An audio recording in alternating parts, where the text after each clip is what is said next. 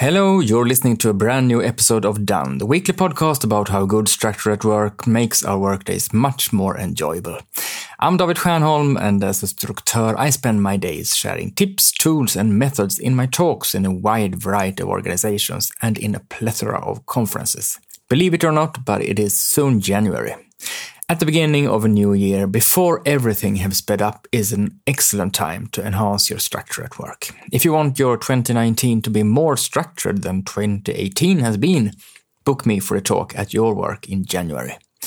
A few weeks ago, I had three available dates in January left, but now there's only one. If you want me to come to your work on Tuesday, the 29th of January, to help you and your colleagues enhance your structure, email me at david at stjernholm.com and I'll send you a quotation. And now for today's topic that is about how to get rid of something easily and still keep it in case we need it.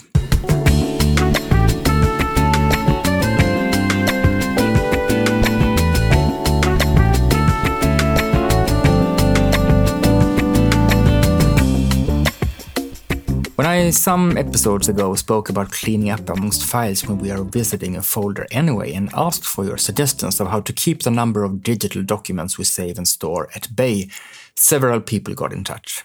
One of them was Jonas, who emphasized the common phenomena of that we think we know if a document or email can be considered irrelevant and hence can be thrown away, but we are not entirely sure, so we leave it where it is, for now.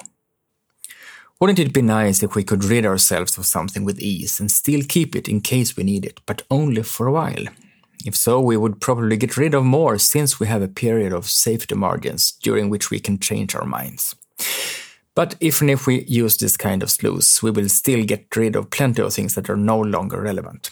The things we leave where they are for now without moving them into an intermediate solution are often left there indefinitely. Jonas told me that if he has a document or email with a clear expiration date, he has a way of notifying himself to not throw it away until after this date. His method is having a to be saved for a while folder in his email inbox that has 12 subfolders representing the months of the year.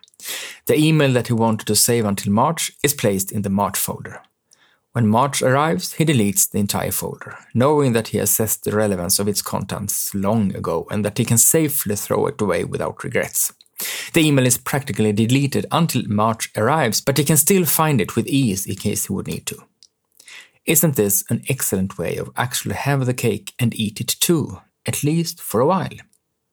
Do this. Do you recognize the feeling of hesitation about if it is safe to throw something away that probably is garbage but which you might still need at some point. If so, think of a way to temporarily save documents and emails. Perhaps you will follow Jonas's lead and create folders for every month of the year in your inbox or amongst your other documents. Another option is using flags, categories, labels, or some other way of indicating when it is safe to remove something. Personally, the tag function in my file system serves this purpose. I now have 12 different tags representing the months that I can choose between when wanting to indicate that a certain file is due for the waste paper basket in a while. And on the first Monday of every month, the excellent file fixing program Hazel presents me with the files and documents that can be safely removed and deleted this month. I always enjoy getting rid of files that are just cluttering my digital space and make room for relevant things instead. Because if you design your own version of a structure for temporarily saving files, the growth ratio of your emails and documents will not be as drastic as it has been. It will become easy to get rid of things you no longer need, even if you were not sure you could throw it away to begin with. For now suddenly has an expiration date. What's your trick to ensure that the irrelevant items get thrown away even though you need them for a while longer? Some use archive folders which are deleted at set interval.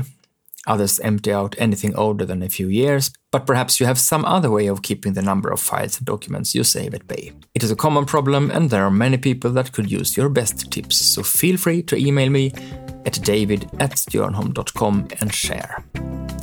Thank you for listening to this week's edition of Done, and welcome back next week.